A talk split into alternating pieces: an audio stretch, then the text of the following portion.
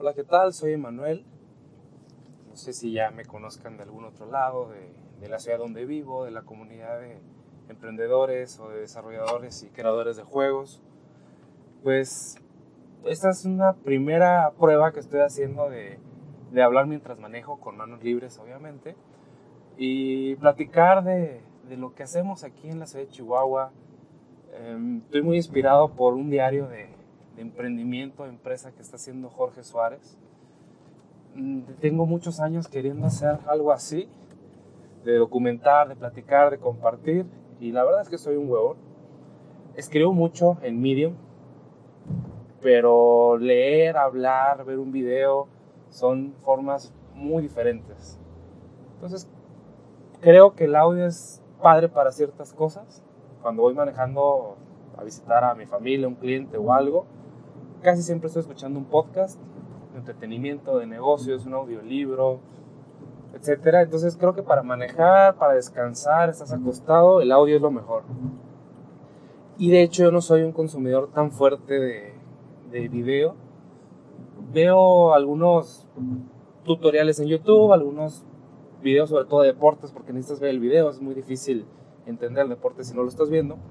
Pero en general para debate, discusión, generar ideas, generar em, acciones, creo que el audio es lo más padre que hay.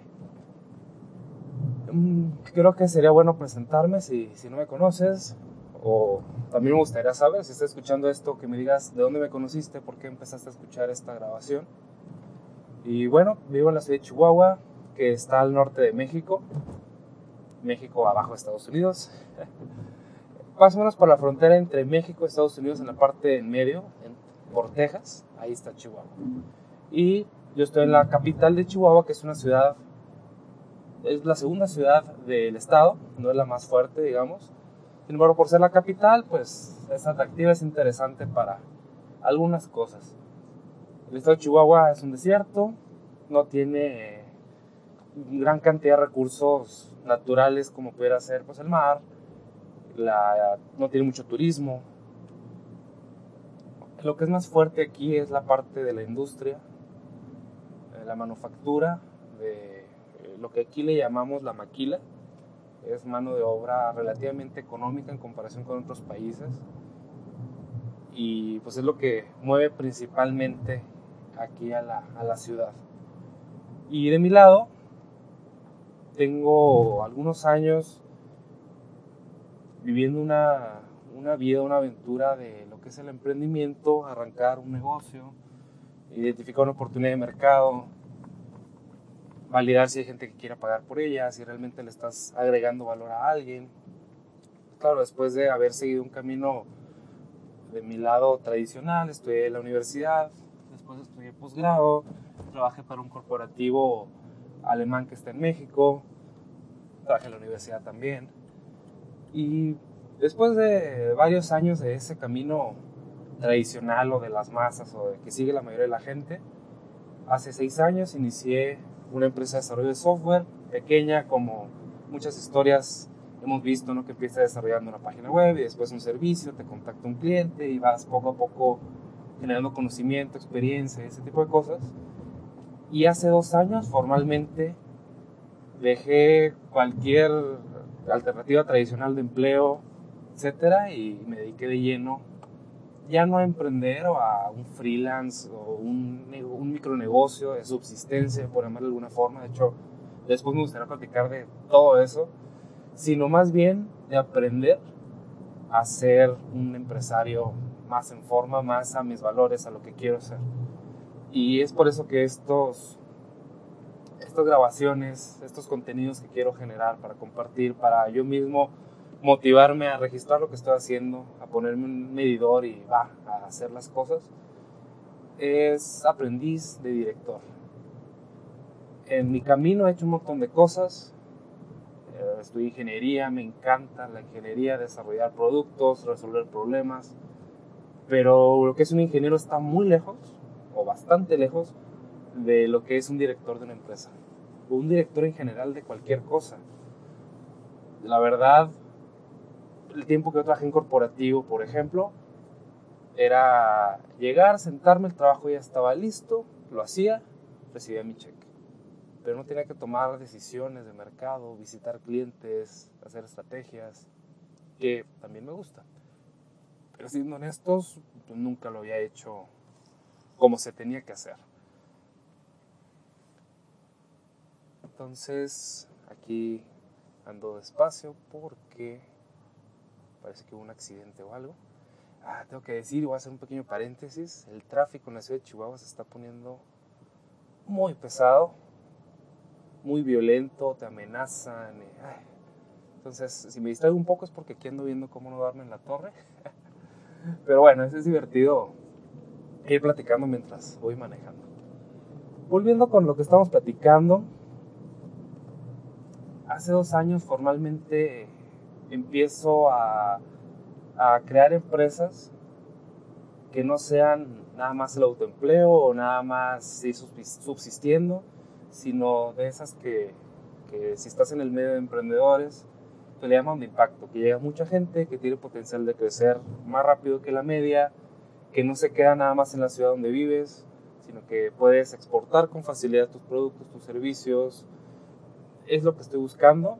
Anteriormente yo he participado en unas cinco incubadoras de negocios diferentes, con mis equipos, con las personas que en ese momento estuvieron. Me gustaría hacer en una siguiente grabación un recopilatorio, un, un síntesis de lo que fue el 2016, estuvo muy interesante. Pero así en, en breve fue iniciar proyectos, iniciar eh, iniciativas de, de, lo que tú crees que puede ser. Y se acaba el 2016 y ves que muchas cosas no salieron bien. Es parte de la cultura, de aprender, de fallar. Pero sí el 2016 fue un poco agridulce, bueno en algunas cosas y triste en otras. Muchos experimentos fallidos, muchos socios cerramos relación porque descubrimos que no teníamos la personalidad y los objetivos alineados. Y bueno, entonces aprendiz de director es esta aventura. Algo que me faltó platicar ahorita al inicio es de que tengo 29 años, en un par de meses, en, en mayo, estamos en enero, unos 5 meses, voy a cumplir 30 años. Y no recuerdo cuándo, creo que fue tenía 24 tal vez, estaba terminando la escuela. Me hice como un compromiso, una promesa, una expectativa de a los 30 años, mi mayor ingreso de vida y de superación personal y profesional debería ser de una empresa que yo haya participado para crear. Y no ha sido tan sencillo. Pudiera decir, por ejemplo, que ahorita tengo o estuve los últimos meses trabajando como freelance de especialidad en la industria. Y no es lo mismo. No es lo mismo crear una empresa, crear un emprendimiento con los objetivos. Una empresa no es un hijo, por ejemplo, no es algo que le metes amor, sino que le metes un poco más de billetes, pero hay cierta cantidad de sentimientos que le metes a algo que tú creas, eso sí. Y de hecho, hace unos cuantos meses me tocó ir a un viaje de negocios y ya no había ese sabor, ya no había esa, esa hambre, porque sabes que no es algo que tú estás creando, es un sistema económico que es de alguien más, trabajas, él te paga y ahí terminó. Y no hay esos sentimientos, ese feeling que tú le metes al proyecto. Lo que tengo que grabar después. Es un, un conjunto de cuatro círculos que me tocó dar una conferencia en septiembre del 2016 que me está moviendo mucho desde hace un par de años porque le da sentido a muchas acciones que tomas en el día a día. Y esos cuatro círculos están bien sencillos. Es qué es lo que te gusta hacer, qué harías aunque no te pagaran, qué haces en tu tiempo libre, qué te encanta hacer. La otra es en qué eres bueno haciéndolo. Si por ejemplo te encanta jugar fútbol pero no la armas, lo vas a jugar en tu tiempo libre pero nunca te van a seleccionar un equipo porque no la armas, no juegas bien fútbol, así de fácil. La otra es lo que el mundo necesita. Tal vez, tal vez como ejemplo, el mundo no necesita otro jugador más de fútbol. Tal vez no. O tal vez sí. Es algo que, que uno tiene que ir descubriendo. Si, si lo que a ti te gusta hacer, en lo que eres bueno, al mundo le hace un bien. Y finalmente, si hay un retorno de inversión por lo que tú haces. Es decir, ganas más de lo que pierdes. Y aquí vemos un ejemplo. Si a mí me encanta como hobby jugar fútbol, lo hago suficientemente bien, me encanta, y el mundo necesita ver eh, jugadores de fútbol. Pero no me pagan, no hay un mercado, lo hago como un hobby y en mi tiempo libre, con el dinero que gane haciendo otra cosa, voy a jugar fútbol. Y en el caso de las comunidades locales de desarrolladores de videojuegos, creadores de arte, contenidos, medios, películas, veo que es algo que pasa mucho. Em, no hay una industria local que favorezca, que te las condiciones, etcétera, para, para que la gente viva, coma y disfrute bien su vida haciendo entretenimiento. Y no es echar culpas, después podemos analizar y, proponer soluciones, pero por lo pronto lo que veo, hacer contenidos es más un hobby en este momento. Hay youtubers y hay casos de éxito, pero bueno. Y pasa el extremo contrario, ¿no? Hay cosas que no nos gustan, por ejemplo, trabajar en la industria es estresante, trabajas en una industria que hace armas y que mata gente, estoy exagerando, ¿verdad? Paga bien, el mundo necesita las armas hasta cierto punto, lo hago bien, pero no me gusta. Entonces, he visto entre emprendedores, entre amigos, pues que está esa dualidad mucha gente se queja, mi trabajo es un asco y la madre, y bueno, pero mis hobbies no me dan para comer. Y parte de, de este camino es buscar ese medio equilibrio. Ahora, conozco a un par de amigos que les va bien, hacen lo que les gusta, se están partiendo la madre, pero ahí andan, pero tienen un desequilibrio con sus hijos, con su esposa, con su familia. Entonces, es un desmadre esta vida Creo que una clave es verla con optimismo, disfrutarla, gozar el día a día y darle. Darle, creo que eso es algo importante. Puedes tener los cuatro círculos alineados sin olvidar el por qué lo haces. Y parte de ese por qué me lo han insistido mucho mi familia, mis amigos. Pues va más allá de, del dinero, va más allá de la trascendencia, va más allá de ti dicen que la búsqueda de, todas las personas debe ser la felicidad y el otro dicen que no, que hay cosas más allá de la felicidad como la trascendencia y dejar un legado. Hay, hay mil visiones. Y algo interesante y parte de la plática que di también es que por lo menos hay dos tipos de personalidades, cuadrante cerebral izquierdo y derecho, o hay cuatro, que es lógico, lógico analítico, social, administrativo, organizado y creativo. Eh, o hay 16 personalidades, bueno, lo que sea. Por lo menos hay dos formas de ver las cosas, o 16, o 100, o las que sean. Algo importante de este rollo de la vida es de que cada persona es distinta. Y yo cuando entendí eso, se me abrió mucho entendimiento, porque yo decía, ¿por qué las cosas no son como yo quiero? ¿Por qué el mundo no gira como yo quiero? porque la empresa, porque mis empleados, porque mi equipo, porque mis socios no piensan como yo. Y, y eso a mí me abrió muchísimo para decir, ok, somos 16 personalidades por lo menos, en una empresa interesante tiene 16 personas que piensan diferente, va, ¿cómo alineamos todo eso a la satisfacción personal, profesional de varias personas? Y ese es el reto como director que wow. Porque como autoempleado, como jefe de tu despacho de abogados, donde todos son abogados, eh, haces páginas web y tú eres el que las hace y las vende, ok, está bien. Pero no es un reto porque no estás juntando a un equipo de multitalentos, de múltiples objetivos para lograr algo.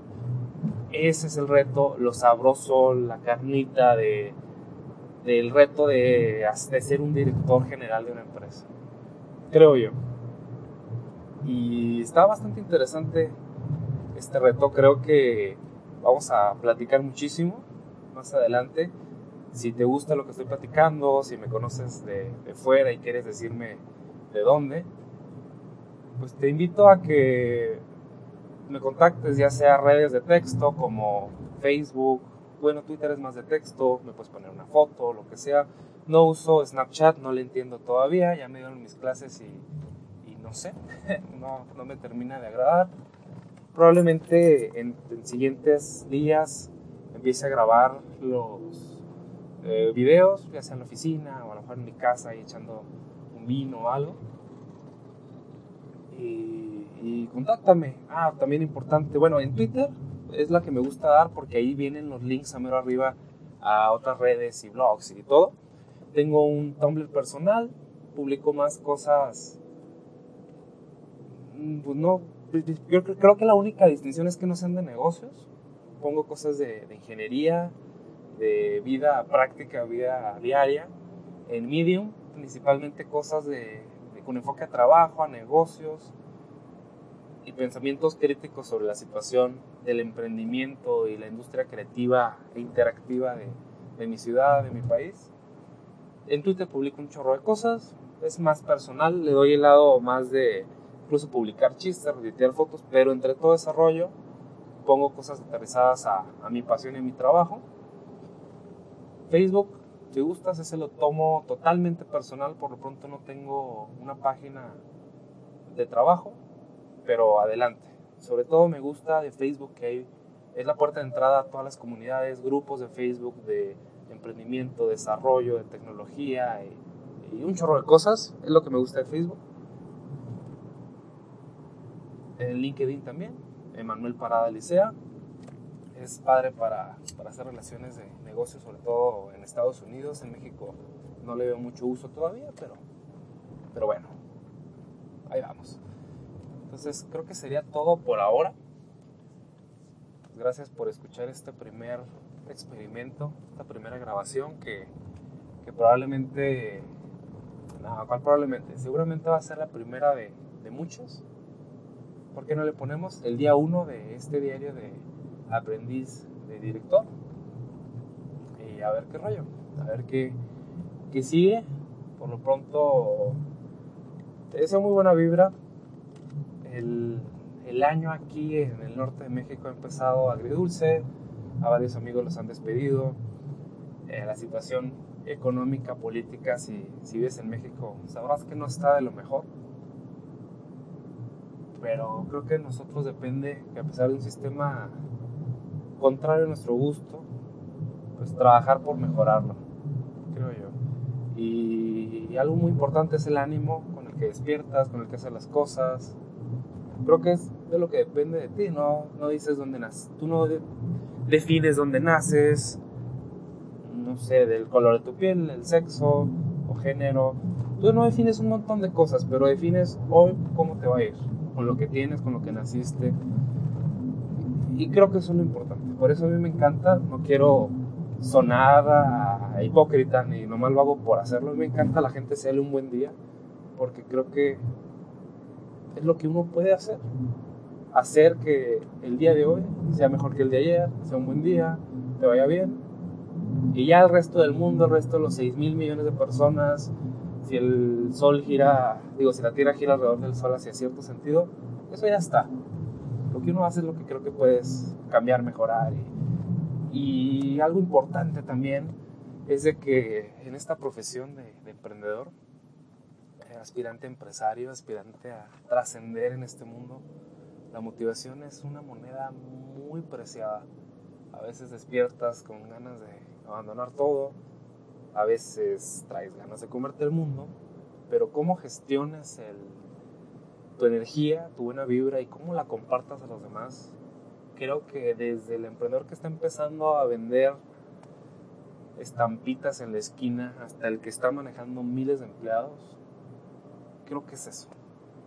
Puedes tener poco dinero, mucho, terrenos, poder, pero la motivación de cómo usas todos esos recursos, creo yo, lo he visto que, es importante.